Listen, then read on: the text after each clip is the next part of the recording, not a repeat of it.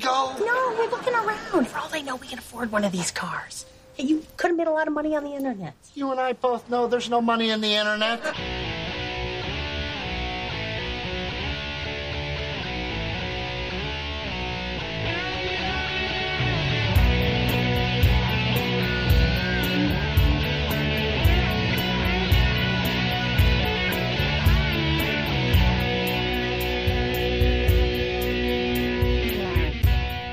Hello, world. This is Chris Abalo's podcast experiment, and I am Chris Abalo. Welcome to the show where I'm joined once again by my co host, Jack DeFranco, Hello there, everybody. and special guest panelist, I suppose. Why not? Ryan Taggart. Hey guys, Well, how's it going? Good. How about you? Good. Good, good. Or was that rhetorical for the listeners? Uh, yeah. Everybody, it's- you it's can all answer if you want. I wasn't talking to you. It's whoever wants to answer. Just shout it right out if you're if you're in Yeah, your don't be and- shy. Yeah, and you hear. Just let us know. Good. Right What now, we're gonna- hot. It's hot. Oh God, it's hot. It- we're, we're doing this on, on what's supposed to be the last hot day for the next week and a half, and uh, I hope so. It's supposed to literally drop by like ten degrees. It's been in the 90s for the last. It feels like month, and maybe it has been, but it's actually supposed to top out at like 85 over the next week, week and a half, and I hope that sticks because man, Good. I like it in the 80s. So Yeah, I just looked at the weather report and it's like thunderstorms for six out of the next seven days. uh, you know what? like I- every day you see that, and I'm like, but obviously, you know, scattered, so it could be hit or miss. But right. Yeah. when you see that, like on the daily forecast, where it's just thunderstorms every day, you're like, oh shit, no how's I mean- that even possible? I would say that's even for me. That's preferable to being impossibly hot out. Like as long as it's you know in the high 70s or something during the thunderstorms, I'm okay with that. I wouldn't mind Yeah. that as much as just yeah, the, the, agree. the punishing heat. Because if it's pouring, I'm not going anywhere anyway. But at least, I mean, especially because we're living on the top floor of this this duplex that we rent, it's uh at least it would cool down, which is the whole problem. It cools down at night, but as soon as it gets hot during the day, even though the air conditioner is on full blast all day and all night, it still just gets up and, and then it's like Yeah. 77 in the apartment, which isn't unbearable, but it's hotter than Uh, we would like it to be. That's for sure. Yeah, So that kind of Yeah, yeah, temperature totally. inside feels a lot hotter than it does when you're outside. Yeah. Oh well, totally. That's it. Like I'm inside and I kind of want to be comfortable, so I would like it to hover around 72. Like that would be cool for me. But instead, I'm just yeah, our walking air around in conditioner, boxers. like we have a we have a new air conditioner, and it's been struggling to keep the house at what we set it to. Mm. We have it set to seventy two, and it's struggling to get it below like seventy six or seventy seven, like Yeah. for the last two weeks. Same. It's pumping full blast all the time, and it's just Mine, like my window so units hot run in here? constantly. Yeah. Mine have been Yeah. shooting ice out. That's how hot it is. Like it just Yeah. all day long. And then like a couple times a day, it goes, it's like an ice machine. Like a little bit of ice cubes fly out of it from the front. So it's been great. oh, that's wonderful. that can't be right. Yeah. no, it's probably not. Yeah, Or safe. Yeah. Let's probably go. not. Probably not. yeah, it's Yeah. been brutal, guys. Yeah. No, it, it sucked. And so the prospect of it maybe being cooler, or even if it means on and off thunderstorms, I, I'll take that Give it over, to over me. how it's been. I mean, now it's it's August, and I'm over it. Yeah. I'm over the heat. I'm over. The, you know, e- even as much as I would like to go outside, which isn't a whole lot, but it would be nice to at least be able to and be somewhat Be comfortable. comfortable outside Yeah. and go and do something. Yeah, Yeah. it's it's too much. it is, and that's kind of been the summer. It's been crazy hot, or it's been crazy humid, or it's been thunderstorms. That's just how it is. Yeah, 2020 is a motherfucker. Yeah. So, yeah, Um, to say the least. New Jersey. yeah, and New Jersey. So- yeah, we get the full spectrum. But anyway, Mhm. Let's talk Yeah. about good things. Uh, we were we were going to Yeah. do a bit of a a deep dive into our collecting in uh, kind of Mhm. what we're into, what we've been into for a while, because it hasn't really been talked about at length because no one else cares other than us. No, but Yeah. it's uh, but it, it is something we, we would like to kind of get talk about what we're nerdy with because Yeah. we are, and everybody does have their thing, which I always find funny course. because you know there, there are people who every weekend are working on their car or going golfing or whatever, and then they're laughing at me for like you know buying CDs from Japan. I'm like, hey, you got your thing, I got my thing, yeah. or or buying you know Blu-ray. Whatever keeps you happy keeps you happy as long as it's not detrimental to society and right. You know, like you, you what can kind of go. hobbies are you talking about, Jack? I don't know. Look them up. don't look them up. Detrimental I take that to back. society. I enjoy making bioweapons on the weekend and unleashing I them. could upon wipe an- out half of humanity. I could not. yeah. I guess we're we're gonna see. I like unleashing for them on an unsuspecting public. That's what I do on my weekends. like that that's after swiping on the Tinder picture and saying like, "Oh, okay." And then all of a sudden it's I enjoy making bioweapons. Oh. Okay. Oh, Infectious diseases, man. It's really turned me on. You're a dangerous person to know. But uh we we did want to spend a little bit of time talking about the stuff that uh good stuff. yeah. Get get away from all the bad stuff of which there's there's enough. I mean, okay, we spent a few minutes bitching about weather. Yeah, we've it's come to that. Complaining about the weather. But not for not for a lack of content. That just comes out of annoyance. Because Yeah. it's it's been a pain in the ass summer, but Well, anyway. in this day and age, you need some sort of hobby to keep yourself occupied, to keep yourself fixated on this in- instead of a fucking pandemic or brutal weather or you know bioweapons being made in somebody's garage somewhere. You just need something to enjoy yourself. dude, You, you were need an escape. Absolutely. Yeah, you you you're too right about that because honestly, right now that's how I've spent so much time looking into a lot of things, and not for the idea of like buying and consuming and just I need to I need to buy more, I need more. It's not even coming Yeah. from that kind of place. It's just I've been spending the time doing some research research on some things. And um, it's required a little more since, since in my case there there are times I'm I'm importing things from other parts of the world, which is right now is can be compromised depending on um, you know some services are suspended some people aren't shipping to the US but we'll we'll get to me a little bit later. But uh Jack I'd say you're uh you and Ryan are, are the nerdiest of the three of us. Oh yeah, It's fair to say. in a classic in the classic nerd sense. That's not an it's not uh, pejorative I mean it I will not deny. oh, right well that's it I mean Ryan, Ryan had a website what am I going to say? no, I'm not. yeah. Ryan had a website called Nerd in I'm the Box for responsible crying for out loud Ryan's all the in the back. A lot of it, I'm, I'm responsible for a lot of Ryan's uh, hobbies over the last ten years. That like, Jack is fully responsible for everything that I have. yeah I mean, I, I gave him the key and he just went shit up ape shit crazy. so- Yeah, I ripped the door off the hinges and yeah. But you can get all this. set it on fire. yeah.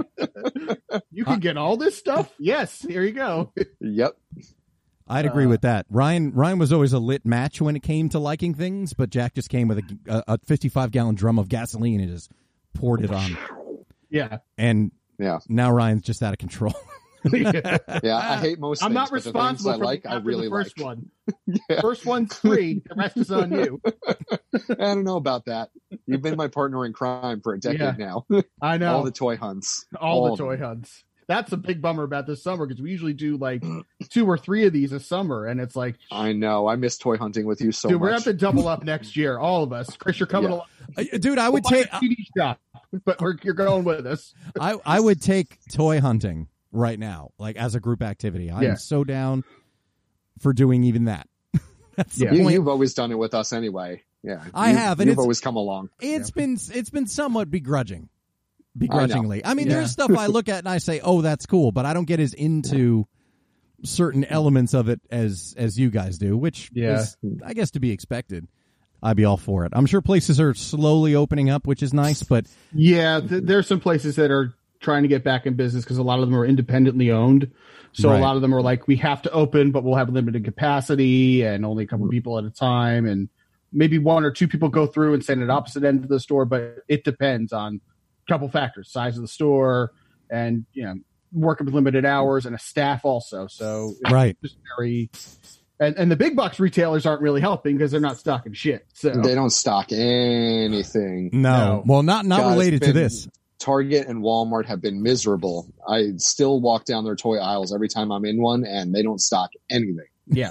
but yet they've They become were- a purveyor of exclusive merchandise and Yeah, nothing becomes, particularly Walmart. yeah.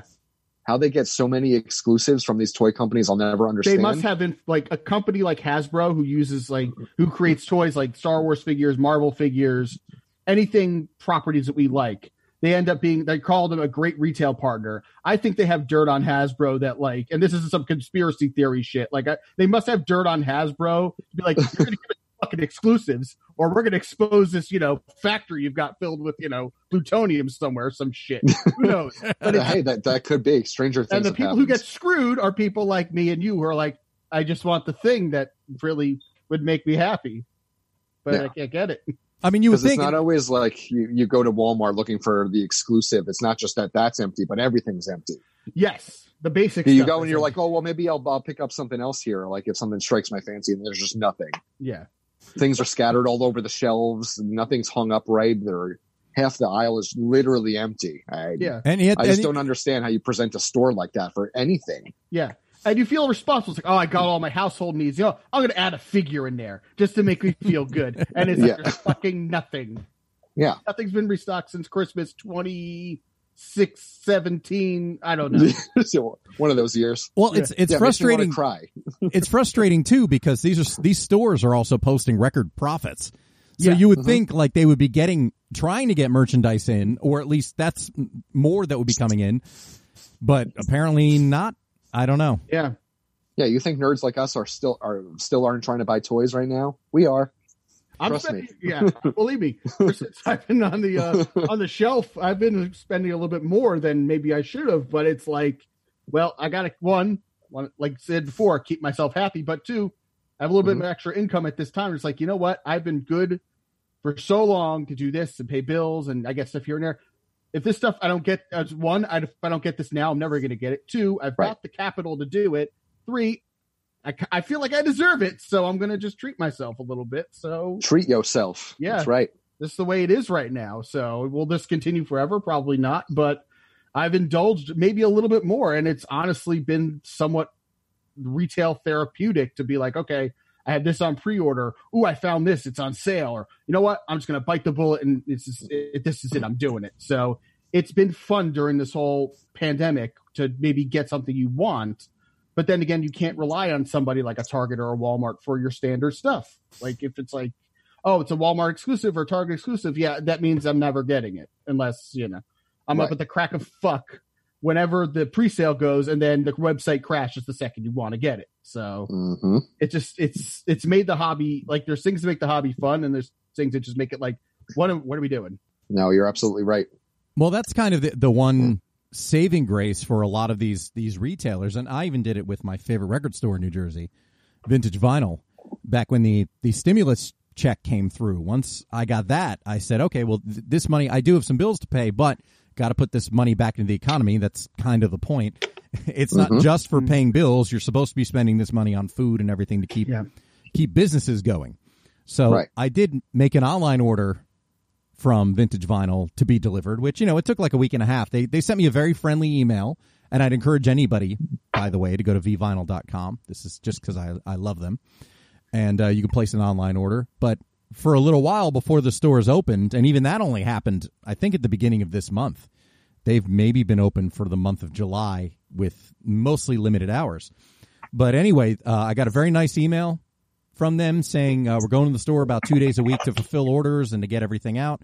So if uh, you know if you don't mind bearing with us, like we will get it out to you. And since it's in state, it wasn't going to take long anyway. So I got it like a week and a half after I ordered it. But even that was fine. Just knowing I had something coming that was literally a treat was great. Yeah. Just In a place like that, you want to keep in business. Yeah, you- you're not going anywhere anyway for a while, so you know well, I have. what I, do you have to do? I've been there. I've been there twice uh, in the last month since they opened to at least buy something. But it's also on my way to my parents since I'm still doing the uh, the biweekly grocery runs for my parents. I literally pass by it on the way. It's almost like the midpoint between here and where my parents live. So it's been handy to makes just sense to me to in. stop there. If I if I you know if we had something like what we like Uh, that was Yeah. on the way back, yeah, why not? Sure. If if there was Yeah. something in between the two of you going to each other, each other's houses, or like you know Jack and I going to each other's places, actually it is.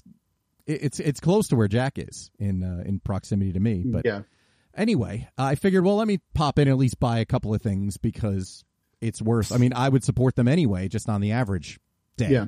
And for you to want to sustain that hobby, like you want to keep them in business once this is all over so that you can continue this hobby and then it doesn't fall by the wayside and it doesn't like because the perception is in all fairness people are like oh cds are dead. No one cares about cds but it's like people like you no it's a it, there's a market for it and it's better if you you know like try to understand what your hobby is. Mhm. like you can Yeah. talk to us like i can talk about action figures.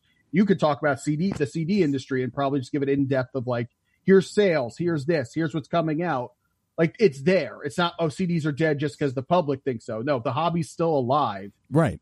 if you want to put Yeah. the work in and do it and places like that to sustain that hobby need to be in business and for, exactly. for Exactly. economic sake and for a hobby's mm-hmm. sake because there are like-minded people in the area i mean the business would have closed down 10 15 years ago if the cd market was as dead as they thought it would be no there's Right. people out there who want physical media i mean we and i love that store too i mean my cd and dvd days are kind of at bare minimum at this point but i the appreciation's still there i would still go with you to that store and probably get sucked in and want to buy a rush album just because that's tradition That's been your tradition. Yeah, you Yeah. always end up buying Right. a one Rush CD when we go there. And now that they've had a couple of reissues for uh, anniversaries, and you're behind. So you actually Yeah. would have a couple of things to pick up over a few trips.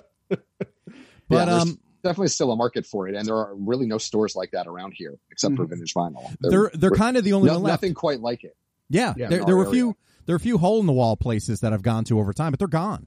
And as far as Mhm. chains, they're mostly gone. I mean, malls have recently opened again in New Jersey, and there's Fye, which is the only kind of national music retailer, even though they've gone more in the way of pop culture and toys and things like that, which is fine if if expanding a little bit into selling Funko Pops and T-shirts and all different cartoon and pop culture related uh, tchotchkes helps keep the place up and running and is profitable and they still have a smattering of CDs and they still get exclusive records and CDs and everything. So it's not like that's become secondary. And even if it has, I don't care. As long as it's still there, I, I would still go browse, even though I haven't been to one of those in, in uh, recent times. Yeah, those those stores have had to factor a lot of that kind of stuff in. You know, the Yeah. T-shirts and the, the toys. And and it's All kinds of to adapt with memorabilia. yeah so, like Jack was saying, like obviously there's still a market for CDs and DVDs and things like that, but not as much as there once was. So Totally. Yeah. these stores are realizing this that they're not going to survive on CDs and DVDs alone. Right. They And, just can't. and I get that, Yeah. by the way, because people have, have ragged on me for a long time when it came to just buy. I mean, since when did iTunes launch? This, Jack, this is where you come into his info bitch. No, I'm kidding. You don't need to look it up. But uh, uh, no, probably like four. Yeah. it was about, I'd say like oh four ish. Yeah. yeah. Uh, well, J- Jack's been uh, the default researcher on a couple episodes Yeah. re- recently. I was like, Jack, I'm talking. Look up this information. Jack's been Yeah. the de facto co-host and producer. But anyway, uh, so in, in the iTunes era, when you could just start, when you can buy albums digitally, or even just buy the songs you like. So let's say in the in the early aughts, you know, like around 2004, 2005, people still didn't understand at that point why I was into buying CDs. And I said, well, I genuinely do like albums. And they said, but you can just buy it digitally. Why even go buy a CD? You can spend 10 bucks and buy it digitally. And I thought, why would I want to spend 10 bucks and like not have anything tangible to show for it? I get having Yeah. the songs, but I thought that's not any cheaper than just buying a CD when it comes out mm-hmm. anyway. I mean, even at that point, when when big box retailers were selling more CDs, or places like Best Buy had a huge CD selection, I thought, well, it's not really saving me anything to get something digitally as opposed to buying it on CD. That never really made sense to me. And same when it came to DVDs. Oh, why would you do that when you could just rent it? Well, I like having it. I have bought less in recent years than I used to. I used to go crazy at Best Buy when it was like, wow, three DVDs for 40 bucks? And go and buy nine DVDs and drop a buck 20 on DVDs, which uh, some of them I never even watched, but it's, oh, I like that movie. I'm going to buy it. So I, I've Yeah. kind of always been drawn to buying tangible product anyway. But even that has changed. I'll admit that. Even that, the, the idea that I just want to buy, own everything physically has changed because I've been buying some movies, particularly catalog titles, digitally to add to my my digital film library, so to speak, and uh, even albums because there's stuff that is getting reissued either on vinyl or digitally. And if I can climb on my soapbox for a moment about this vinyl business, we've been we've been hearing this for years. So speak. Yeah. well, no, no, no, no. It's different now. I don't Speak have now. I don't have a problem with vinyl, and I get why people like it, particularly a certain generation who grew up with it. I get the idea the same way I feel, and you guys to a degree would feel about CDs because that was the format you bought music on when you Yes. wanted to buy an album. Um, same with records for people in the 70s and into you know a large part of the 80s. But this idea that stores like Target and Walmart and Best Buy and all that, like they, th- their CDs are so limited. They have like eight feet of CDs, if that, and it's like new releases and you know budget Yeah. titles, you know greatest hits collections for five bucks or something. And uh, but they have so many records to choose from is crazy because CDs still Yeah. outsell records by a huge margin. But because the increase in vinyl sales goes up every year, I guess the thinking is, well, people are buying records, so we'll carry more records, which is ridiculous because CDs still Yeah. sell millions and millions every year, and vinyl records do sell, but not nearly as much as CDs, and they take up more space. Yeah, and it's The like, physical like space. Vinyl's more in your face. Like here, this is how people listen to music now. Totally. Of, like CDs, where it's like, no, this clearly you can do more with a CD than you can do a vinyl record. I mean, it's been that way since the dawn of vinyl records. You can never put a record player in the car. You I've said that CD in the forever. Yeah, It's the least convenient format because you can't play it in the car. It's it's not it's as portable.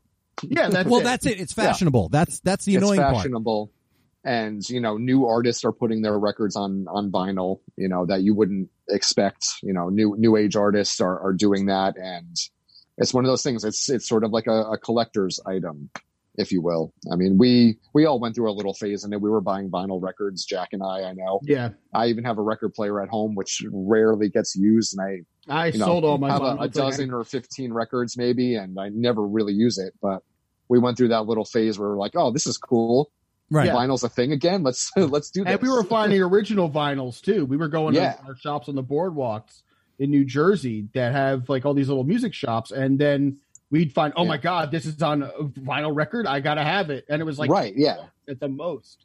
yeah It was we were like this is so cool yeah, it was kind of a beater. Like the, the everything was beat up, but the record was intact. So it's like, fuck it, I'll take Yeah. it home, and someday I'll get that record player. And you were the only one who did, Ryan.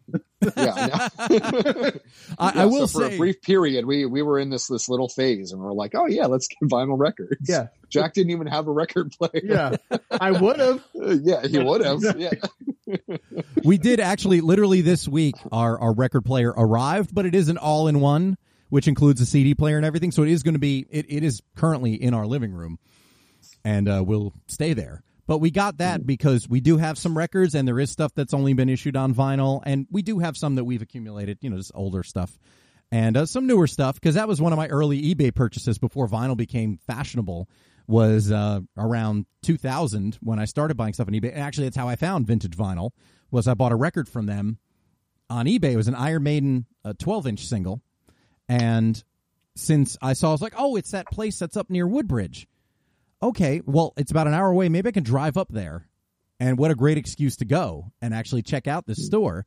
So I emailed them and said, "Hey, I'm only an hour away. Like, can I just can I pay you this through PayPal and then just come pick it up, or can I pay it in store or something?" They said, "Yeah, come on up." Um, and I don't remember if I paid for it in advance or paid for it when I got there, but I went there, and that's what opened the doors for me in summer of 2000, where I was like, "Wow, look at all this stuff!" And I remember seeing records and even thinking, "Wow, that's cool," because we grew up with records that our parents had, which weren't uh, more so my mother. My mother had a she has a weird collection of music. Not that I'm picking on her. She had more more so in terms of albums than like singles. Like she has a few Beatles singles and Elvis singles and things like that from when she was growing up. You know, little seven inch records, Yeah, right 45s, as uh, we grew up calling them. But uh, aside from that, like album wise, I never really owned albums, so I started picking up my favorites. You know, Iron Maiden and Bruce Springsteen, and the one I kicked myself for is in in desperate times. I sold my uh, Van Halen Balance album on vinyl, which is now worth a Oh. lot. I know, and I'm so pissed because I got that for like thirty bucks in 2001 or two, yeah and then like eight years later, nine years later, when I you know was when I needed the money, it was one of the things I parted with for way less than what I paid for it, and now it's something that because it was produced in such a limited quantity in the first place. Now everything's getting reissued on vinyl, but since it was produced in such a small quantity when it was new, yeah, it became way valuable.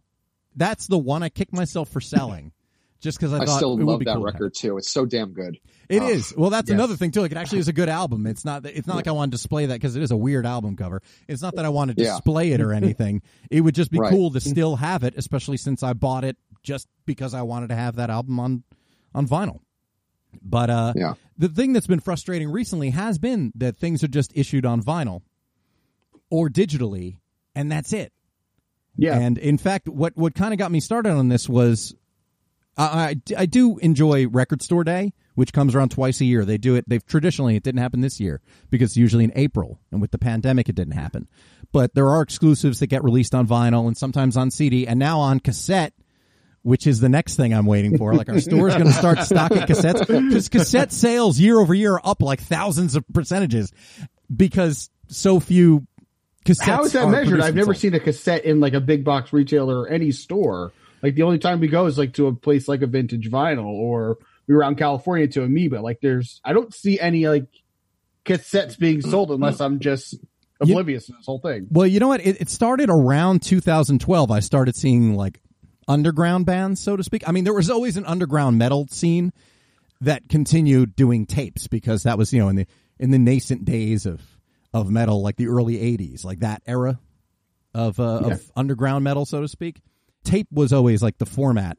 And it's, how people distributed their demos and everything. Like the first Metallica, actually, our friend Dan's uh, father has the original Metallica cassette. they they put out their cassette demo. I forget what it's called. And I was like, holy shit! I remember seeing that when I was like 18 and thinking, oh man, the fact you even got a hold of one of these at the time is, you know, you could only get them when you went to the show or if you knew somebody who had it. It wasn't. You could just go online to the band's web store and order one and then have it, which is another way cassettes sell. A lot of them do limited limited run uh, cassettes when a new album Oh, comes that out. That makes more sense. Yeah. So those get factored in, but I feel like the the big turn when it came to cassettes was because of Guardians of the Galaxy 6 years ago. Because Disney put out for uh, Record Store Day cuz oh, I'm sorry, it's it's in April and then they've been doing for several years now. They've been doing it on Black Friday as well, like another run of exclusives. So I believe it was Black Friday 2014 they released Awesome Mix Volume 1, the soundtrack from Guardians of the Galaxy on cassette because Oh, that's right. Yeah, I, I think I bought that off Right. of you or something. I think I had had I, I- copy? Yeah. I, I hoarded a bunch because some of them ended up in stores, and now you can. And now it's basically just constantly in print, so you can just get yourself one anywhere. But there was a little while they had a small quantity that was released to retailers. So when I would find like two or three, I would just buy them all. It's not like the cashier at Urban Outfitters gave a shit, so they were just like, "Whatever, buy 'em." right. They don't even know what it is.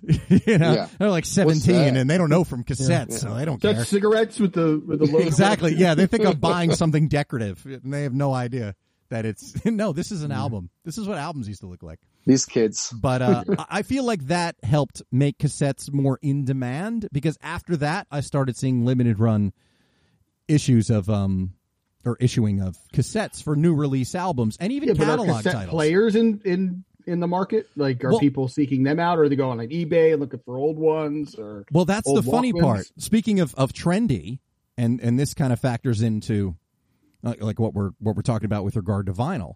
But I actually posted. I'm looking for it right now. Um, I posted it on Instagram because I was in Urban Outfitters, which is a a wasteland of trendiness, and I was just in shock a good way because they put it. had well, they had a bunch of cassettes.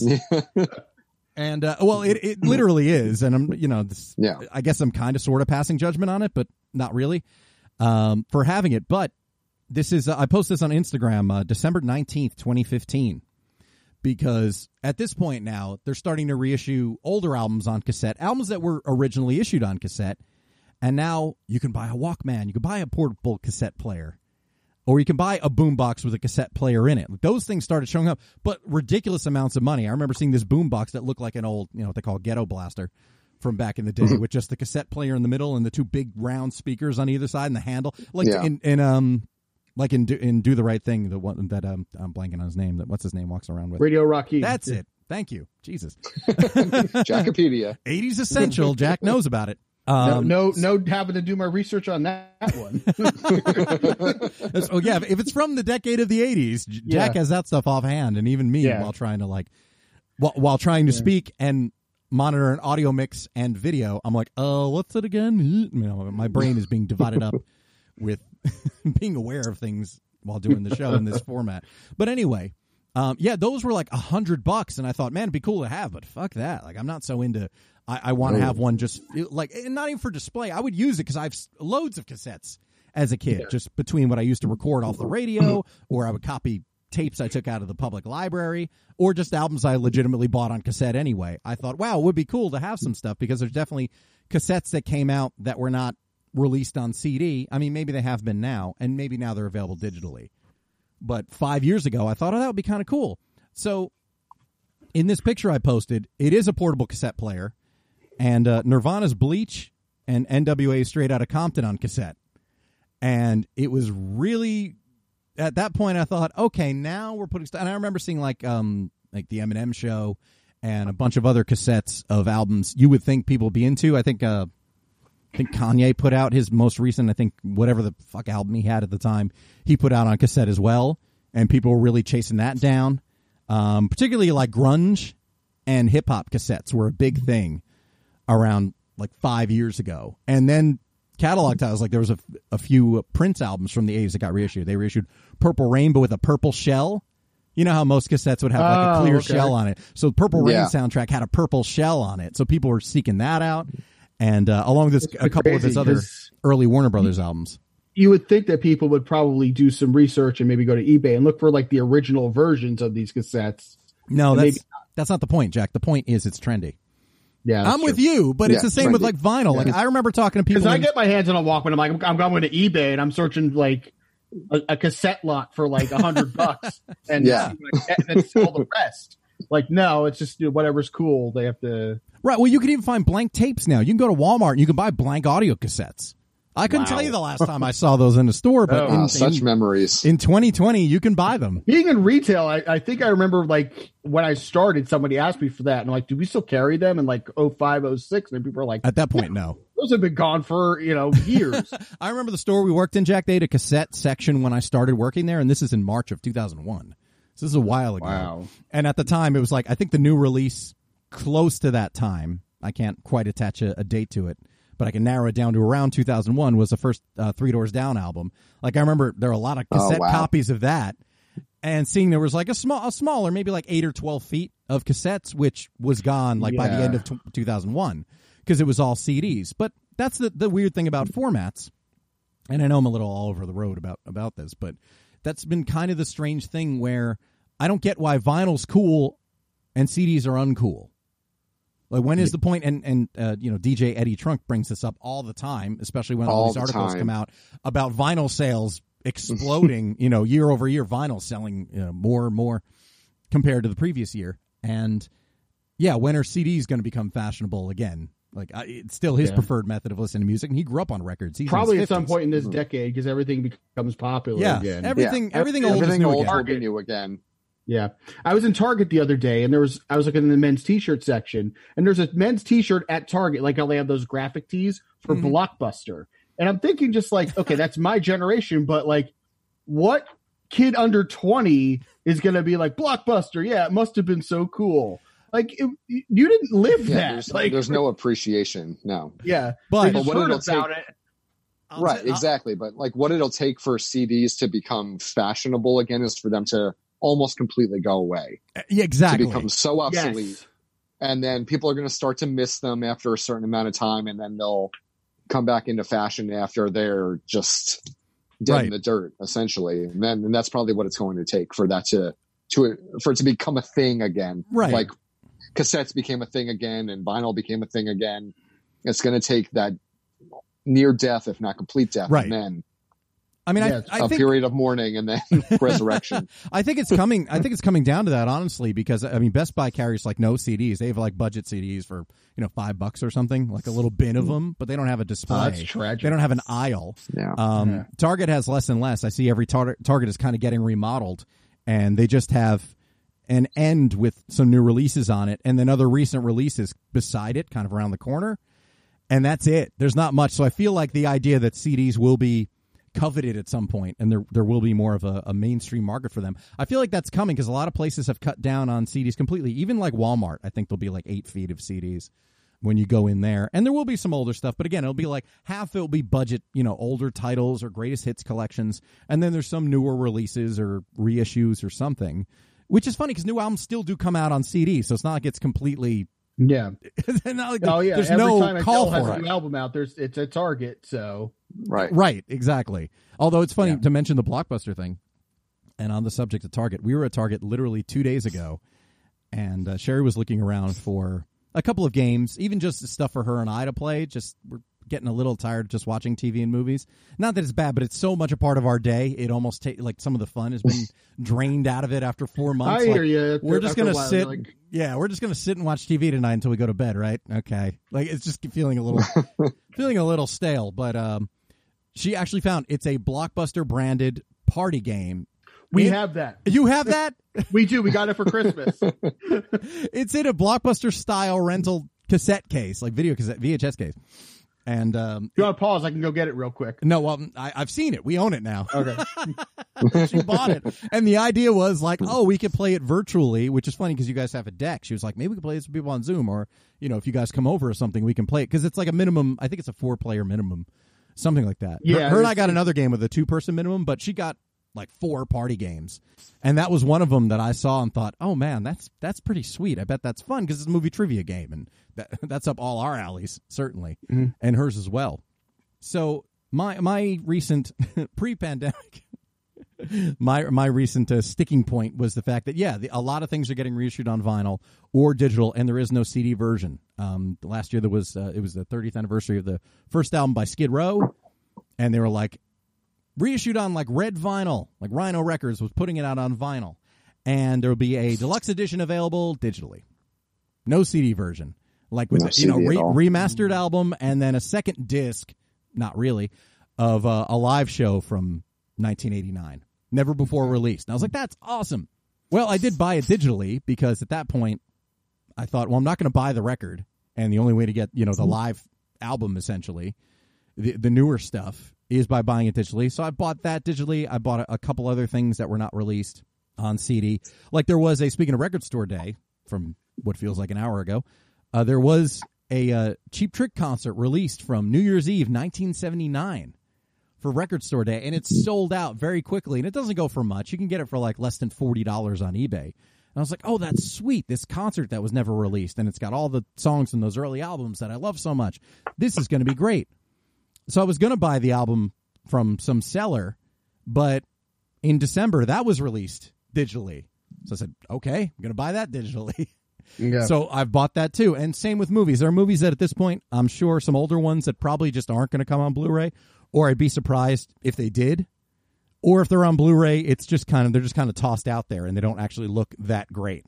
They maybe look like a slightly up converted DVD. So there's some movies that I bought digitally for 5 bucks just because hey, if I want to own them and I want something better than the DVD, you know, they remaster stuff for HD even if it's just to be shown on TV which is weird. I don't know who's tuning in to like watch Tommy Boy on you know Comedy Central or something like with commercials and with all the cursing edited out. I with don't all know. the cursing editing out. Yeah, it's exactly. Stupid. Yeah. I, I don't know who's tuning in for that, but the stuff still does get remastered in HD, at least in a basic way. So it's still better, most likely, uh, than the DVD, even if you just buy it digitally. So there are a bunch of movies I've honestly just been buying. So I said, I'll be surprised if they make it on a Blu-ray, and if they do come on Blu-ray and there's no features or anything, unless it's a really, you know, got a really sweet ass remaster or something where it looks great, it might not be worth spending twenty bucks on.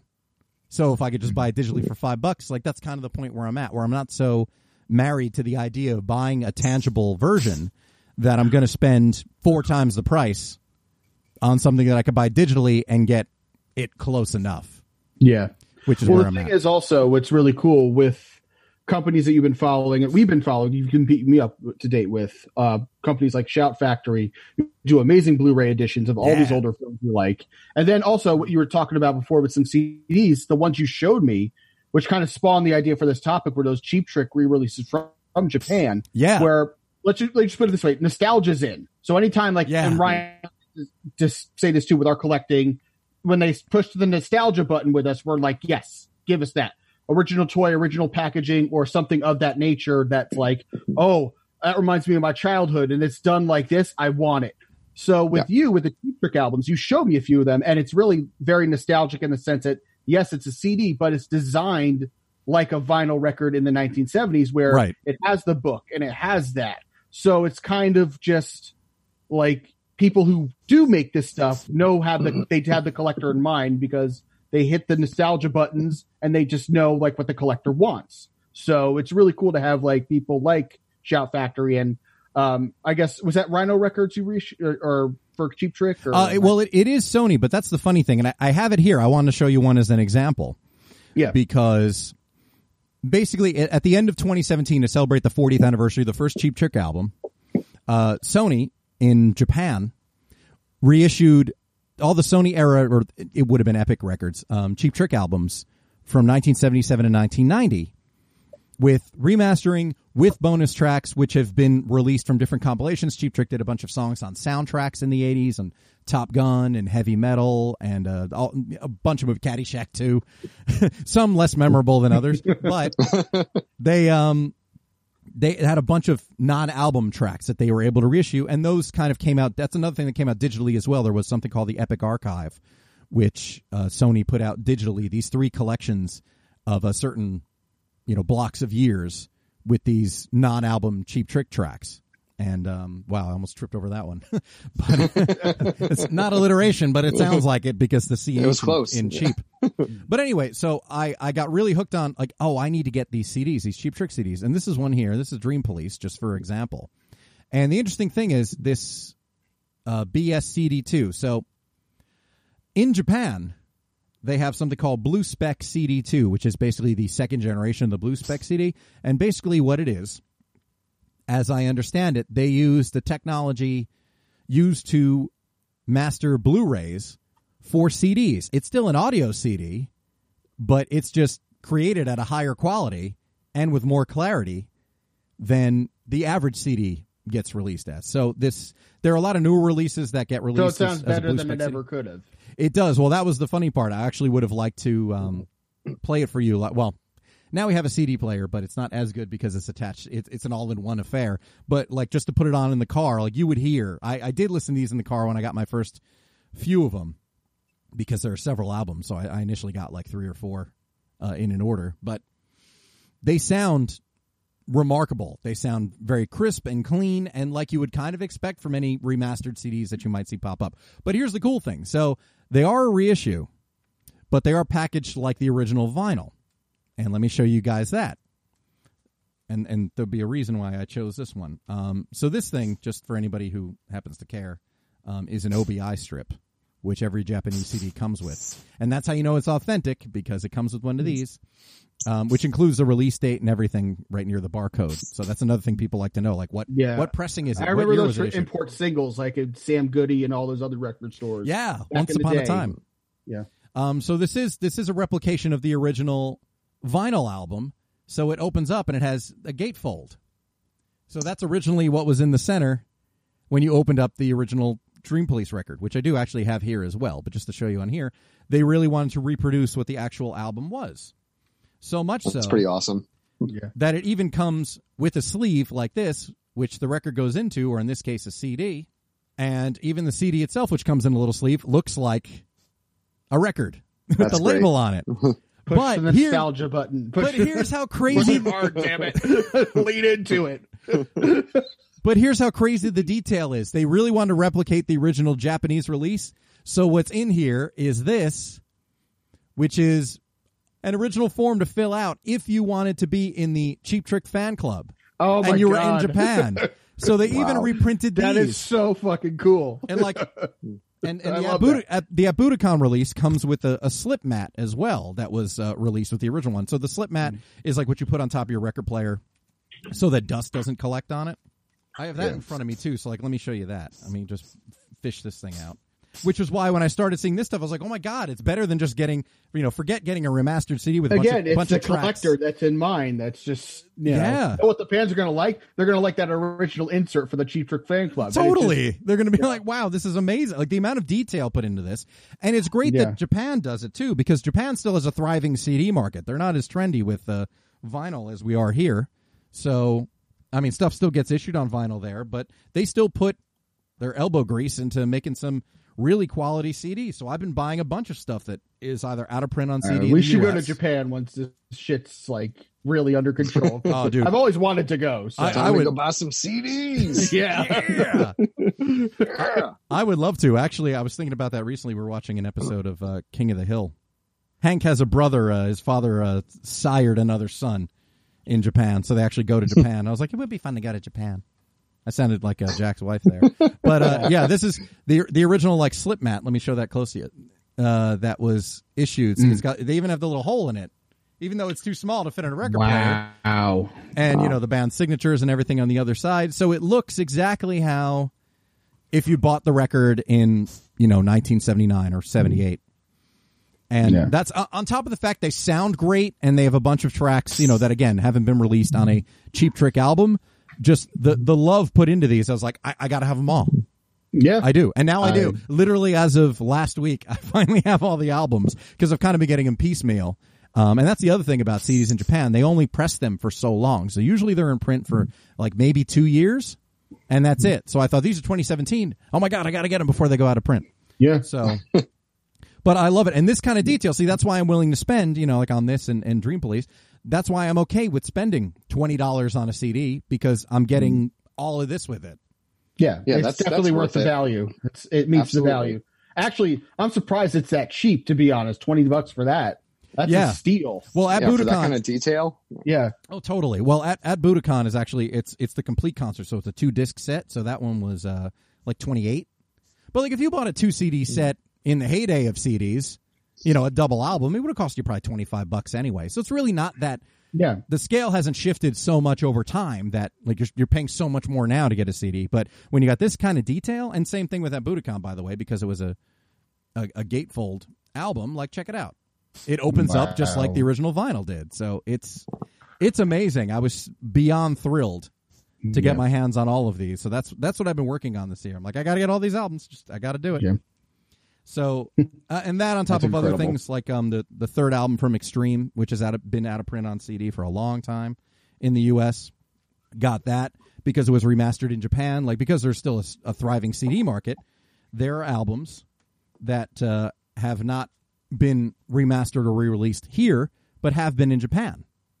So there's some where I'm like, well, if I can get a superior sounding version than just buying a used copy from 1993, uh, or in certain cases, like there was one, uh, I know Ryan is a fan, if for no other reason than their connection to Jay and Silent Bob. Ryan's a fan of Morris Day and the Time. And oh yeah, the the album Ice Cream Castle with Jungle Love got reissued surprise surprise on vinyl in the US even though it was kind of cool because it's actually the vinyl is uh is Neapolitan ice cream so it's actually three colors it's, pre- it's pretty awesome looking so I got that for Sherry just for the kind of collectability of it just because it does look cool but in 2015 the album got re-released in Japan and remastered and you know when that album came out since it's an 80s album when a lot of albums released, you know, in the 80s or 70s or 60s, when they came out on CD for the first time in like 1990, they sounded like 1990 CD quality, basically. And a lot has been developed technologically since 1990 and 2015. So when I was able to get Ice Cream Castle remastered from Japan for 2015, got it for her. And guess what? Sounds great. Sounds better than it ever has that's on awesome. CD. And just like, Yeah. you know, when when stuff gets reissued, some older titles, like I got a few that were um a little bit cheaper because they'll budget re-releases where it's you know ten bucks for a CD. I just got a few uh a few uh, Motorhead re-releases and uh Great White, who I was kind of like ah, I, I do like two albums, so I actually did get two of their albums, and they sound awesome. Yeah, and, uh, Jack's Do they, like, though? Yeah, they do. well, and uh, aside from the remastering, yeah, they have a bunch of tracks which were released on singles and everything that are tacked on. So they sound great, and they have songs I've never heard before. Just two albums of theirs. Not that there's anything wrong with Great White, particularly in the '80s heyday. Even though uh, the Hooked album is from '91. her best song was the cover song, and that's what I stand on. Great Ah, how dare you! They're but- the Dokken to me, like how Dokken is to Ryan. Really? Great Ah, Yeah. That actually reminds me of another one. So I, I thought it was awesome. oh that God, were- you want a Dokken album, Ryan? You want to bow out of this conversation? well, I'm out. no, no, no, no, no, no. Haven't bought any Dokken reissues, but I did see that another one of Ryan's favorite bands, Kix, um, that they were doing Uh, a 30th anniversary uh, remix of, of Blow My Fuse, and you could buy the CD version. It was you know the original album uh, remixed and remastered, and then like demos and other tracks like from that time released on the second disc. And I said, "Oh, that's going to be awesome! You could buy it through their web store, but it's 35 bucks."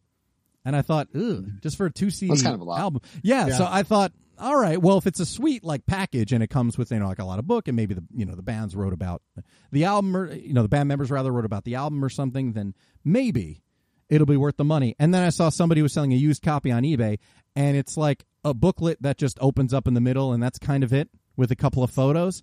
So I thought I'm literally just getting the two CDs for this for 35 bucks. Meanwhile, it has Mm. since been released digitally for 11 bucks.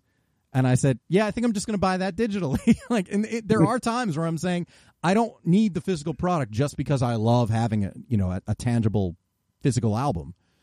I'm fine with Money doesn't grow having on trees. yeah, well, exactly. I'm thinking I'm not going to buy starters. it just just for the sake of it, and I don't know that it's going to be insanely sought after, which is another thing when it comes to CD collecting, where since so much stuff is is available digitally now, to a degree. I mean, you know, licensing and whatnot, stuff's not always 100 percent available. Another reason I like having a physical copy, but it's also a matter of if you can buy the album or you can stream the album. I mean, everybody has a, a streaming account on some service, but if you can at least access the music in some way, then you know the value of the CD isn't quite as important. It is to collectors, but just the overall value, not as much. So even if you have an album that's just like, hey, they don't make this on CD anymore, but you can find it on a streaming service, then unfortunately, it just doesn't mean as much, Yeah. which is kind of a drag. But I know Ryan's uh, Ryan doesn't want me to have a Kix album at all. I know he'd rather Poor I just Kix. didn't buy it. Well, yeah, I mean, come on. There, there are some good songs. I Are mean, there? Oh, I thought know, you Blow, hated them Blow My. Fuse is good. Cold Blood is actually one of my favorite songs. Ah, Oh, really? It's one of the catchiest. I love, love, love Cold Blood. I love that. I do too. That song is fantastic. It's so catchy. I love it. Um, but that's about it. I mean, I've heard a lot of other crap from Kix too, and I'm just like, eh. Well, the first album sounds a little new wavy. I'm not crazy about that. It doesn't really rock, but uh, Mm. yeah, "Blow My Fuse" and "Midnight Dynamite" are just great.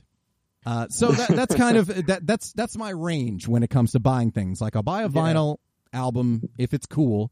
Like if it looks like Neapolitan ice cream, that's pretty fucking sweet. Or like I got uh, ZZ Top's Tres Hombres because it was uh, on jalapeno green vinyl, and that was a, a limited run. And I was like, oh, that'd be kind of cool. But it wasn't overpriced either. It was like less than twenty bucks, which for me isn't overpriced. When you see some records like thirty dollars, you know, Yeah. n- newer releases, the budget, then that makes sense. So if you Yeah. want it, just get it. or if you get something sweet like you know some Cheap Trick or Great White remasters, then I'm all in.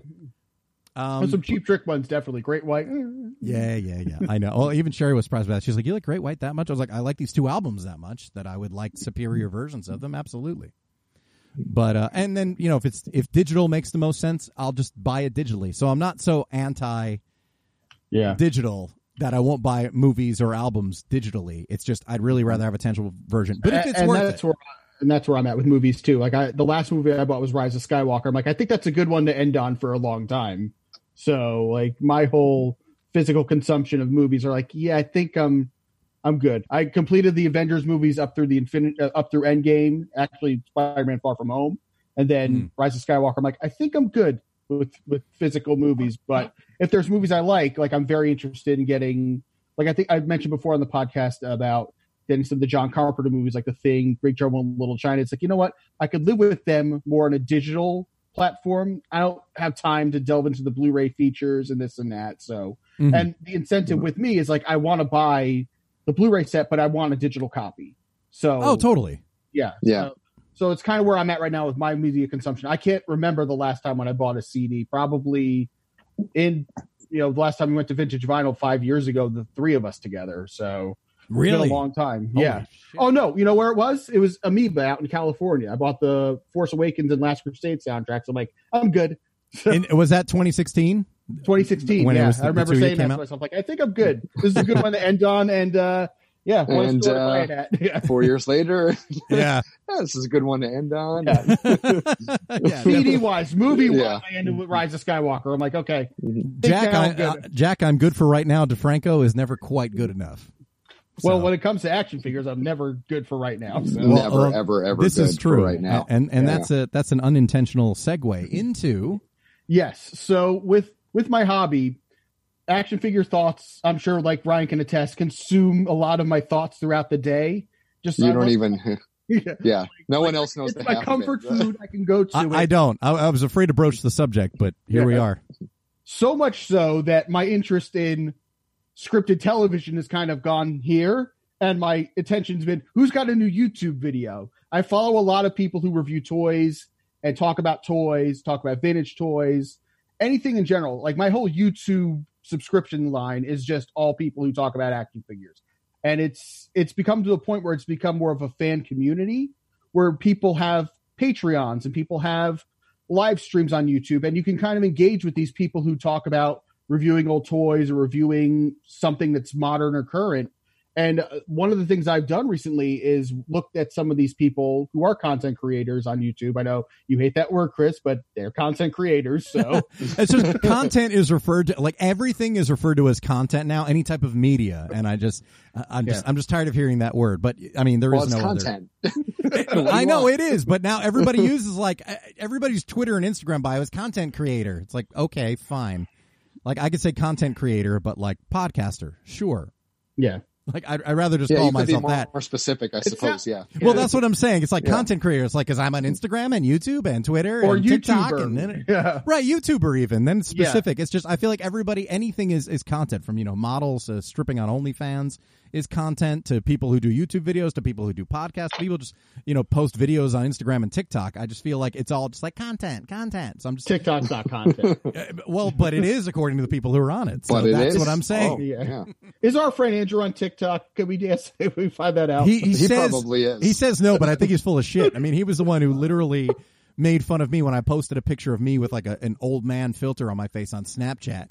And he said, Are you a 14 year old girl? And he had a Snapchat account like two weeks later. So he's Yeah. full of shit when it comes. I love how we're always, we always end up shit talking the guy who's not on the show.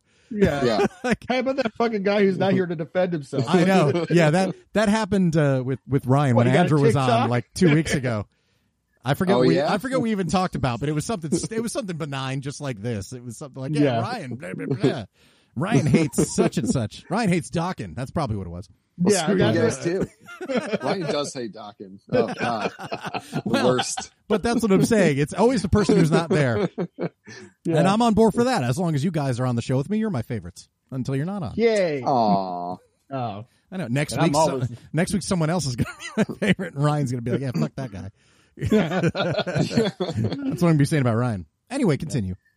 Anyway, so with these people I follow on YouTube, I noticed a couple of them said subscribe to my Patreon. For a couple of years, I've been listening to this. I'm like, what the hell's Patreon? So essentially, what it is, it's a it's like a fan service that if you support support their channel with a couple bucks a month, you might be it helps them build their channel because some of them might actually be they have the dream scenario they work on YouTube and that's their job and their career. So if you give them a couple of bucks, they can build their community up and do more things with the channel, advanced graphics, have more opportunities, maybe interviewing people within the industry that they like or what they're talking about. And it just builds a fan community. So there were a couple people that I was following and I was like, they kept mentioning their Patreons and I was like, I don't know, giving people money for their things. I mean, but then I started to think about it like, well, you give money to streaming services like Netflix and Hulu and this and that, and you watch these people every day pretty much on YouTube talk about something you like. And so much so, if you like a person, I I go back into as much of their catalog and playlists as possible, and just try to find what else did they talk about, and just go down that YouTube rabbit hole Totally. so there were a couple people that I decided like, you know what, I love their their content enough, or I'm going to support them because you know what. And during this again, it happened post pandemic because it's like there's not enough to do in the day, and like if you're looking at something on YouTube and you want more things to look at or to engage with, and if they're promoting something. Like let's say a Facebook group or more videos if you subscribe to a Patreon, it's like that's enticing. So I looked into a couple of them, and I'm subscribed to two Patreons for uh, two different. Well, one's a podcast slash YouTube channel. One is a just a YouTube channel. Um, I subscribed initially in April to, and you both you will get a kick out of this. Uh, it's held. It's a podcast that's run by now at this point former WWE superstars Zack Ryder and Curt Hawkins. Now the real life names Zack Ryder's real name is Matt Cardona. Curt Hawkins' real name is uh, Brian Myers, and they run the Major Wrestling Figure podcast. They started it when they were in WWE, and they didn't get approval by WWE. They wanted to do it, and WWE's like, no, don't do it. But they did it themselves independently because you could apparently work independent projects. And over the past two years, they've talked. It's not just talk about wrestling figures. It's like a collecting community. They collect Ninja Turtles. They collect Ghostbusters. They talk about collecting in general. Guys who are exactly my age, 35 years old, who were the same kids I was in 1998 playing with the wrestling figures on the floor, made a podcast out of this, out of like not being used on television, and then started getting their own merchandise and selling exclusive merchandise through um, online vendors that would be limited in numbers and they would sell out instantly. And then they talk about with our Patreon, we have more podcasts, we have more videos, we have more more content coming. And I was like, you know what? I like these guys so much. And then I joined it and joined this what's called the basic package, which is like I give them like five bucks a month. I get the show early and ad free every week. I get into a Facebook group. I get when there is sales of like new merchandise that they put out, I get a passcode to be like, if you want to buy it, it's open to you 15 minutes before the rest of the general public. And their stuff always sells out. Weeks ago, I bought my first thing. It was something that they talked about for months. It's like, you know what? I'm going to give it a try. If I don't get it, I could live without it. And I got the passcode and I bought it for $35, this belt and t shirt set. And I was like, this is fucking awesome. So, so much so that it's like now I might actually upgrade a little bit more because now more content's coming. And again, I like their content so much. They're very, they engage with their fan community that I don't mind giving them a couple more dollars a month. I actually won something from them on their podcast just by retweeting something. and the, it's really funny too, because some people, they get really smart assy. Like some people with Twitter, they're like, oh, I don't have Twitter to do this. They're like, it's free. Sign up. And they're like, well, how do you retweet? Like, you push the button. So they like push the button. It looks like arrows going in a circle. I mean, yeah. So I was actually really listening- complicated. yeah. I was listening to the latest episode, which is supposed to come out tomorrow, before we started because it's like it's early and ad free to me. I can listen to it and it's fun. But then like there's um, another guy who I signed up to his Patreon um, who does a lot of 80s nostalgia reviews. And not just in a way of like, this is the toy from the 80s. This is what it does. If subscribe. It's like he takes like, here's the thing about it. Here's my experiences because he grew up in the 80s and he makes it like a Saturday morning cartoon almost. His videos come out like a general public videos come out every Saturday. I look forward to that so much Saturday morning for just like 30 minutes. Just like, I'm going to get up, I'm going to have a coffee, I'm going to watch his new video and have breakfast. And that's like a Saturday morning cartoon. His name is Michael Mercy. He's based out of Canada and he does a lot of Transformers reviews. He does a lot of uh, G.I. Joe reviews, Masters of the Universe, Star Wars, wrestling, anything from the 80s that's like super popular. But he does the reviews of things that are just so cool. And I joined his Patreon for like two bucks a month. And in doing that, I got so much. It's like you could be involved in sitting in like a Zoom call like this with him and several others, like six people, and you could do a commentary track for old cartoons. There's a couple others like you get early and ad free videos, you get exclusive videos, and you get and on the video like you get mentioned. Uh, my name's in the credits of the video for as long as I'm a patron, and then it's just also he does a shout out. When I got into the group. He like did this whole thing like welcome Jack DeFranco. And like you know all these people are just like welcome. It's good to have you part like it's like a group community thing. And some guy actually was really funny. He said you know there's free drinks in the lobby. Just show your passcode and stuff like that. But Well, it became like a fan community. And that's what i've really liked about a lot of these. It's not just like here's the thing i like i want to give them money and entertain me it's like no this is like a community and yes it's a couple bucks a month but i spend i'd rather give people that money who might just be exclusively on YouTube as opposed to like what's the new streaming service that I got to have because it's got this one show and Right. so on and so forth. Like you, it feels like a more intimate experience with the people you like. It's a fan club. I mean, that's the thing I really like about essentially, Patreon because 30 years ago, if you want to be in someone's fan club, it's send check or money order in a self-addressed stamped envelope too, you know, and uh, Mm-hmm. you have to send it off and have, you know, wait until you get, you get your fan pack or whatever it is, or clip it out of a magazine. At least for bands, there's a lot of stuff you can clip out of like music magazines and mail. Yeah. Same thing. Like even now, you can join any band's fan club for like 50 bucks a year and you'll get like, you know, like a fan club t-shirt, early access to tickets, you know, ticket pre-sale access and, uh, stuff like that. And it's like 50 bucks a year. Yeah. And at the same time, to support somebody, even on a basic level, I like it. In fact, the first time Me too. Patreon was really, I was aware of it, but hadn't really looked into it. And the first time it was brought to my attention was at the beginning of 2017 or end of 2016. It was when we announced we were going to be doing the only, another run of the only podcast that matters. And uh, a couple people said to me, "Are you going to get on Patreon?" And I said, "Well, we'll see where we are. Like we're doing the shows. Like we we're going to have a bunch of them done because since at that point we were doing shows when I was visiting Jersey, and then there'd still be a few to kind of be filled in over the the following weeks." I said, uh, "We'll see, but we got some ideas for some stuff for YouTube and things like that." So I was like, oh, "We'll we'll see about getting there." And we didn't get there, but I still looked into it at that point.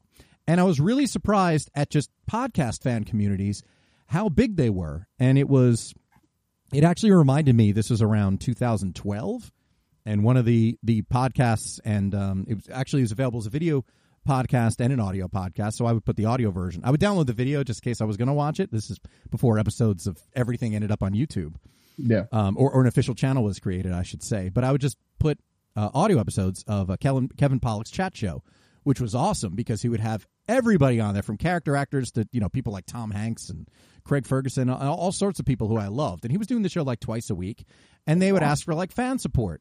One of the things people had mentioned to us in around 2011, it was right around the, the end of our first year, maybe beginning of our second year of doing the only podcast. The idea was like you can support somebody with a PayPal donate button.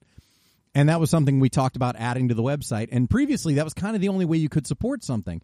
And I remember specifically there were a lot of people who were leaving comments on uh, the iTunes reviews for Kevin Pollak's chat show because they, they would ask, like, listen, if you're enjoying the show, it, we do have a, a studio here. There is, you know, we have a few people working the crew. It's worthwhile to just, you know, throw us a couple of bucks. And a bunch of comments were like, I'm tired of hearing about this. I am not paying for a podcast. And his shows would be like two hours. So it's okay. You're essentially watching like a two hour TV show or listening to a two hour Yeah, interview like- with somebody and not just schmoes like us. Like we're, you know, you're listening to an interview with Tom Hanks and you know, people like that twice a week. And it's thinking like, really, you wouldn't want to throw them like five bucks once in a while? Like the idea that you would support a podcast that, you know, eight years ago was people were pissed off about it. But now there's this idea that you can support the people Oh, who yeah. do the stuff you like And- in a direct way while getting some kind of incentives. And I feel like sites like um, Indiegogo also started this off and um, Kickstarter, where it's you can support a project that you were really interested in. And the idea that you could actually like directly contribute to something you're a fan of was great. So I kind of started looking at the Patreon thing, uh, vis-a-vis the only podcast that matters. And uh, even though we never got to the point where we were going to be using it, I was seeing other podcasts. There was one in particular that would tell you how many patrons they had and how much the fan contributions, the fan subscriptions, let's say, were contributing a month. It was 23 grand a month. And I was thinking, Jesus, you know, I mean, they were doing, it wasn't like a five day a week podcast. I think it was maybe like a twice a week thing. But I still thought, man, that's incredible. Like the idea that they have so much fan support that they're literally making a living doing this was just wild to me. And when it comes to this, as far as doing it on Cape, like people asked as soon as, you know, three and a half months ago, started doing the show again, oh, you're going to do something with Patreon and blah, blah, blah. And Andrew made a joke about it two weeks ago about like, this will be on the Patreon page, you know, when Andrew started choking mercilessly, choking on his beverage. Um, when I inadvertently caused him to choke, but uh, and and that will be an eventual Patreon exclusive video. But uh, the idea of doing something like that, I said, yeah, sure. But I mean, I would like to build the show up a little bit more. But the idea of having incentives where it's yes, we do want to upgrade the show. It'd be great to get Jack a, a better webcam and maybe some kind of light, so we don't need to see him like with his five o'clock shadow and his face looking extra shiny from the computer monitor. It's just And, hot um, as hell I'm sitting right now. No, well, and and dude, totally for me too. I'm sitting in the dark except for this light that's shining Yeah. from behind the computer monitor. So I understand that. So the idea of having stuff like that, or even getting Ryan in this case, Ryan, who's who's been quiet because he's been temporarily muted because uh, Zoom has drained his phone battery. So it's perfectly timely to bring this up. Yeah. But uh, the idea, like, well, we can upgrade equipment for the contributors. So, like, Corey doesn't have a webcam. Well, so we can get Corey a webcam for when he's on. We get Ryan a webcam for his computer. Yeah, all the money would go And- into the channel Right, or, the- or the, the, the- podcast. the idea to build up the quality of the show and also the idea that every episode would be a full video Yeah. episode because this is kind of the going to be the the default version of a lot of shows i mean it- it is every broadcast show now but it's also the the default version of this show it would be great to just put out a video episode because people do watch stuff now people Yeah. have gotten into podcasts to the point where they'll watch a show for an hour hour and a half on youtube and that's cool Yeah. so i'm completely down for that and believe me, I was at first with like the first Patreon I went to, the Major Wrestling Figure Podcast. I was apprehensive, like I'm going to pay this much a month to hear because one of the shows Ryan will find this amusing. uh, Zack Ryder, you've seen him open action figure packages like a maniac. One of his Let's open it up. yeah, one of his Patreon things is called his mini show "Let Him Breathe," which is what he says before he opens a figure. Let him breathe out of the package. So it's like I'm going to spend this much amount of money a month to have you open packages like a maniac and watch this for like for whatever. But then I was like, you know what? There's so much other stuff. It's like that's just so minuscule. It, it's entertaining. So it's like you know, as long there's more to go by. There's more podcasts. There's more videos. It's like you know what? And the fan community is so cool. I want to join this. There's money is no. I- I'll put a couple bucks in, and uh, and, And it's, it's so money- cool. Like you were talking about, like how much that Patreon's adds in extra. With the thing I bought, like I told you, that belt and shirt thing was thirty five bucks. They only made a thousand, so that's an extra thirty five thousand dollars plus their Patreon plus this. Like that's a business. That's not even like, Totally. just like a video and a not videos and on YouTube and a podcast. That's a whole brand and a business that they've built, and that's what I love, and that's what I love for this to do in the future. So yeah. I mean, well, we'll put a tier like for twenty bucks a month, you can actually choke Andrew. You know? I'd be down for that. I, I. Uh, yeah, like we, we have people we know just lining up. But even uh, in the in the way of, I mean, I can tell you right now, and it, it sounds silly, but the truth is that there was something like that where it was an audit because it's just automatically billed once a month, right, for your Patreon subscriptions. I don't have any myself, yeah, even top of the month, it just comes right out. right, and it's money you pr- probably don't miss because it is so cheap. But Yeah. at a basic, basically everybody has a one dollar or two dollar a month contribution, which is just contributing to the show. Minimal, yeah. There's minimal tiers. I chose some of them because it's like there's more benefits that way for me as a fan. Totally. But you can get in on like a dollar ninety nine tier and just have your name on like their website, and that's it. Yeah. Oh, even just i I've seen somewhere it's a dollar and it's just you have our eternal thanks and blah blah blah. And I Yeah. thought, you know what? There are a bunch of people who are just friends or family members who have checked out this show here and there, but they would automatically sign up to just give a dollar. And I don't, you know, not in a way of like I'm going to stick up my relatives for some extra money, but like for the sake of supporting on a continual basis. If it's a, a dollar or two dollars a month, yeah, they would gladly do it. And if that money's going into the show, you know, ultimately, even if it's not a business, but at a at a small level, you Yeah. know, accumulating over however many hundreds of people or thousands of people, then yeah, Builds up the that- channel, buys equipment, right? Get you know, put on live events like the like the podcast, the Major Wrestling Figure podcast. They do live shows. Ryan, you might be interested in this next one for if they go when they go back to the real world. Zack Ryder's very into IPAs, and there's talk about a show in New York where they're going to do it at a brewery, and they're going to have their own exclusive brew, a major brew. So it's like, Yes, I I'll do could- it for Ryan. awesome. as a patron, I could get tickets, and we could go, and you know, I'm listening. I'm in. yeah, see, stuff like that would be great, and yeah, like a group, like where you invite people to a group, uh, a group show, a group Zoom event, or a Q and A, or something like that. Yeah. Like, there's so many different. I've been looking at actually options other podcasts are offering and coming up with something. So for what it's worth, for those who have asked, and I actually have gotten a, a lot more than I expected because it's something people expect to do. Oh, I like this podcast. How can I contribute? Like at this point in the last few years, I mean, podcasts are ubiquitous. Literally everybody has one. so that that's part of it. But people are used to supporting the stuff that they like. And it's not just click through the link and, you know, s- do this or whatever. It's not just necessarily um, through affiliates or something like that, you know, through yeah, somebody's money website. goes. You don't know where your money's going. You know where your money's going. So. Exactly. And I keep getting things, I keep getting ads from Patreon, funnily enough, in my social media, like creativity is in your hands and take control of your, your output and all this other stuff. And I thought, okay. Um, Down the line, it's something definitely. I love that. Yeah, And- it'd be it'd be nice to do. I mean, just to be uh, just to be realistic, it, it's something to look forward to for 2021. Um, just because to build up enough of a catalog continue. much more photo to look forward to in 2021. Really, yeah, where we are now, there's not a whole lot of progress going on in the world, but the Yeah, idea yeah. that you know incrementally the show is just going to get better.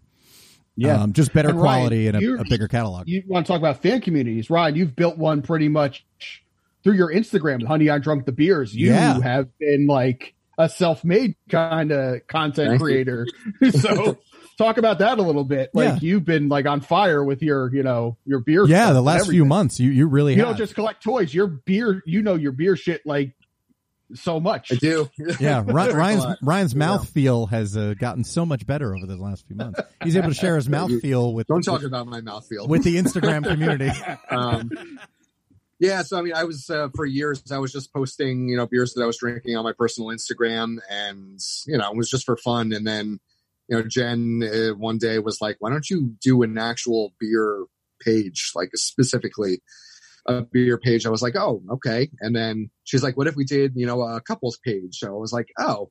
Because she had seen like a bunch of like you know couples that you know are into craft beer and they go to breweries and they drink beer together and they they got into this whole hobby and we really did too. I mean, you know, going to bars, you know, early on when we were dating, we kind of started getting into craft beer together. So I was like, okay, that would be fun. And so I sat for a while and sort of stewed on a name and, you know, came up with uh, Honey, I Drunk the Beers. And she was like, I love it. So that's how that started. And, uh, you know, we just, uh, we, we go to breweries and we buy beer and sort of post about it. And, uh, we bought like a photo light box and we take pictures um, and you know just try to have them be as high quality as possible. And then I factor in nerdy shit. I Yeah. always incorporate toys or food or some sort of prop. or movies. yeah, you get to um, you very much. so bad.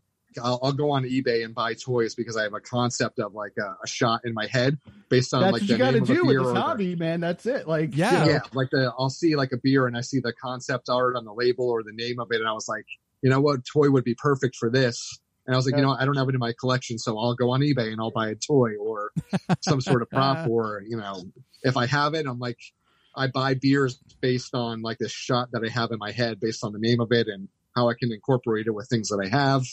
You know, I'm going to be drinking the beer anyway, so I figured I'd you know finally do something creative with it, and we're we're building a following, and I talk to people all over the country, you know, who are into this, and we're making beer friends, doing trades with people, you know, outside the state, and no, it's just been a lot of fun, and uh, awesome.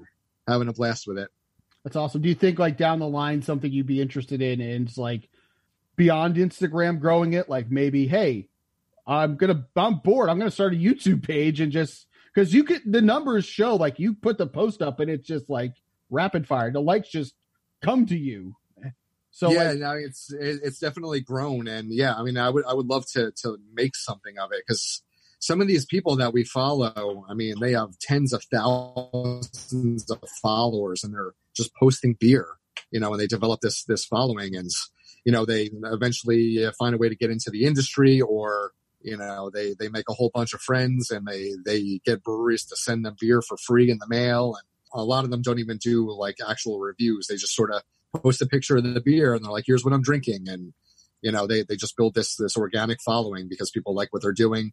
They take really cool pictures. They, you know, bring beers out to different settings to take the, the shots of them. And that's what I try to do a lot too. And just make it inventive and fun and just sort of my own thing and, uh, having a, a good time.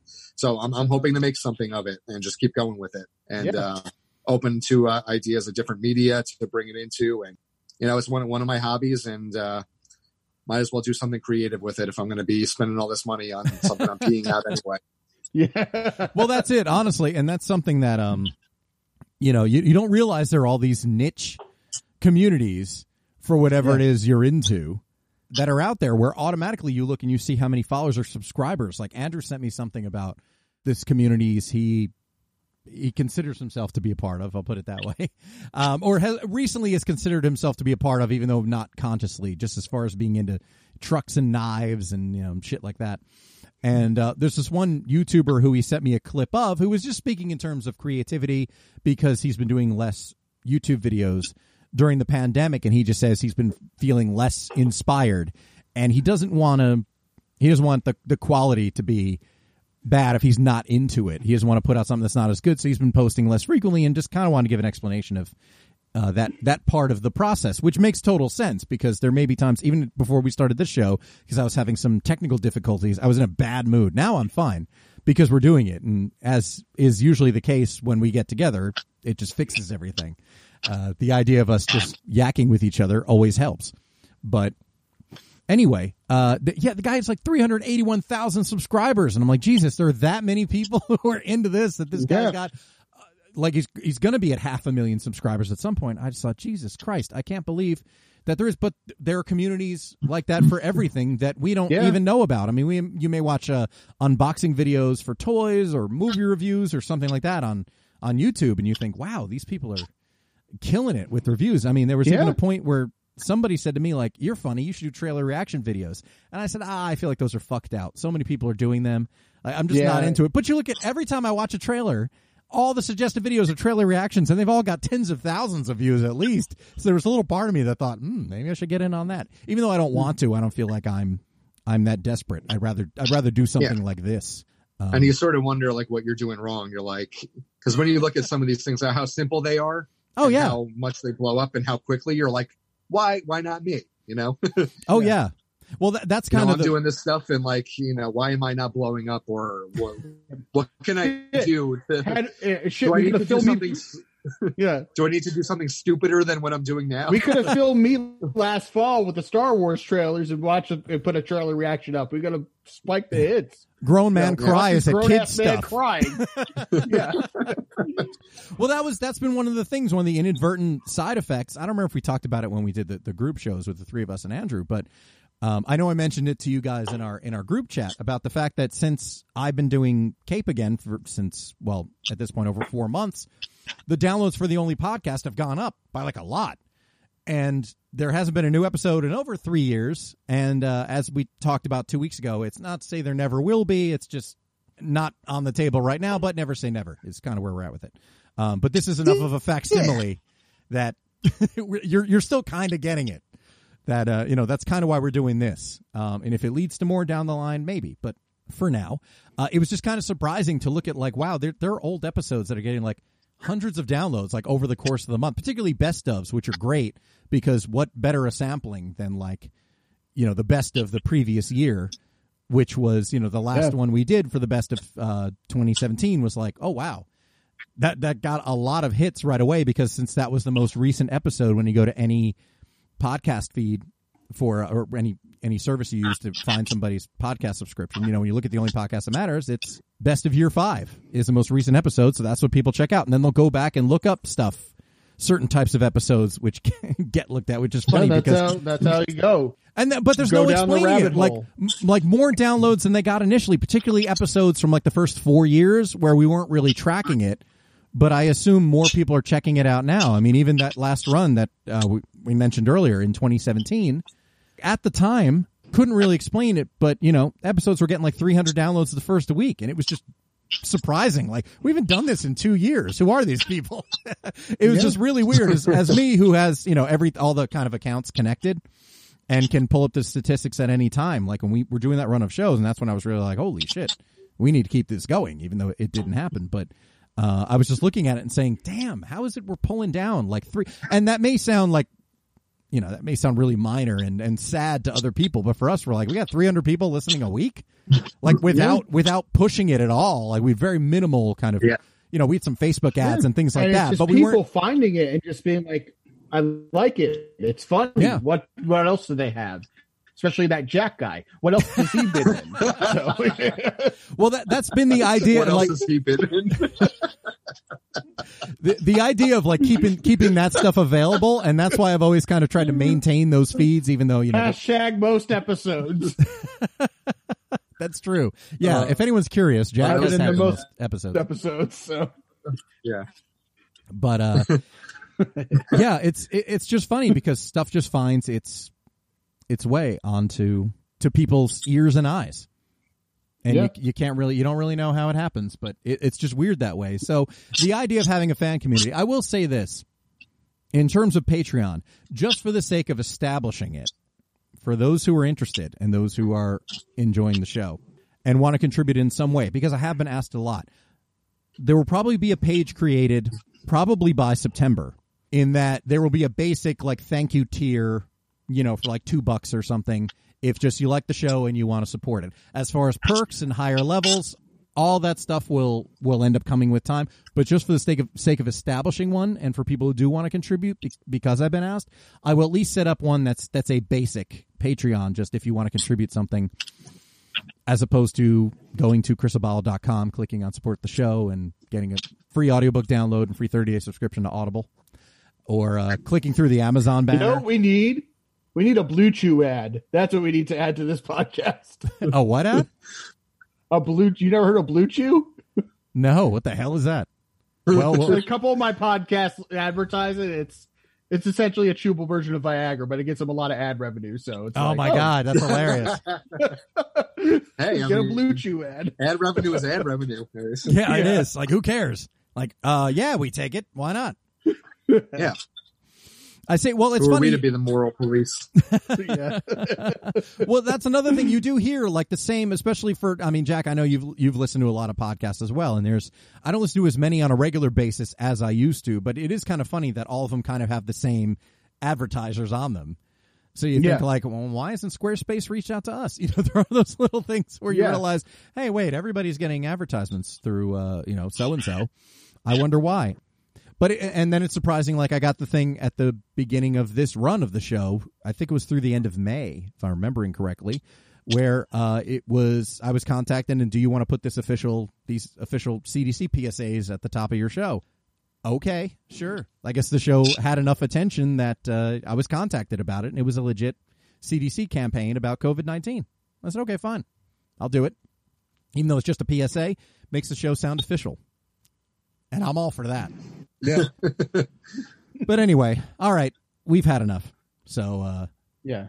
we're gonna bid you adieu until next Monday. But first, if you want to follow the wonderful and amazing and guy who's done the most interesting stuff out of all of us, Mr. Jack DeFranco, you can follow him on Twitter at JackWagon85 and on Instagram at JacksonFigure1985. You can follow Ryan on Instagram at Honey I Drunk the Beers, separated by underscores, but search that and it'll show up, that's for sure. And of course, you can follow me on Twitter at Chris Abalo and on Instagram at Chris Sells Out and follow the show Cape Pod on Twitter and Instagram. And the show will be back next Monday for even more. And please, if you haven't subscribed to the show, please hit the subscribe button on the podcast resource of your choice. Give the show five stars. Even just that helps. Just giving the show five stars helps it get recommended when people check out similar shows and similar categories and whatever. Or if you'd like, drop us a little review on your chosen resource as well.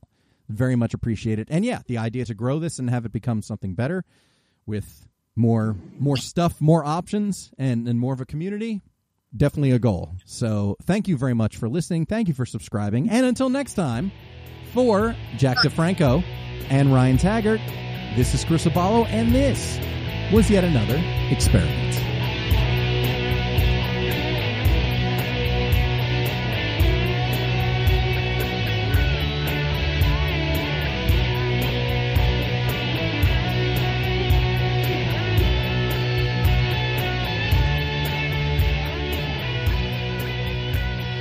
You put the beer in the coconut and drink it all up. You put the beer in the coconut and throw the can away.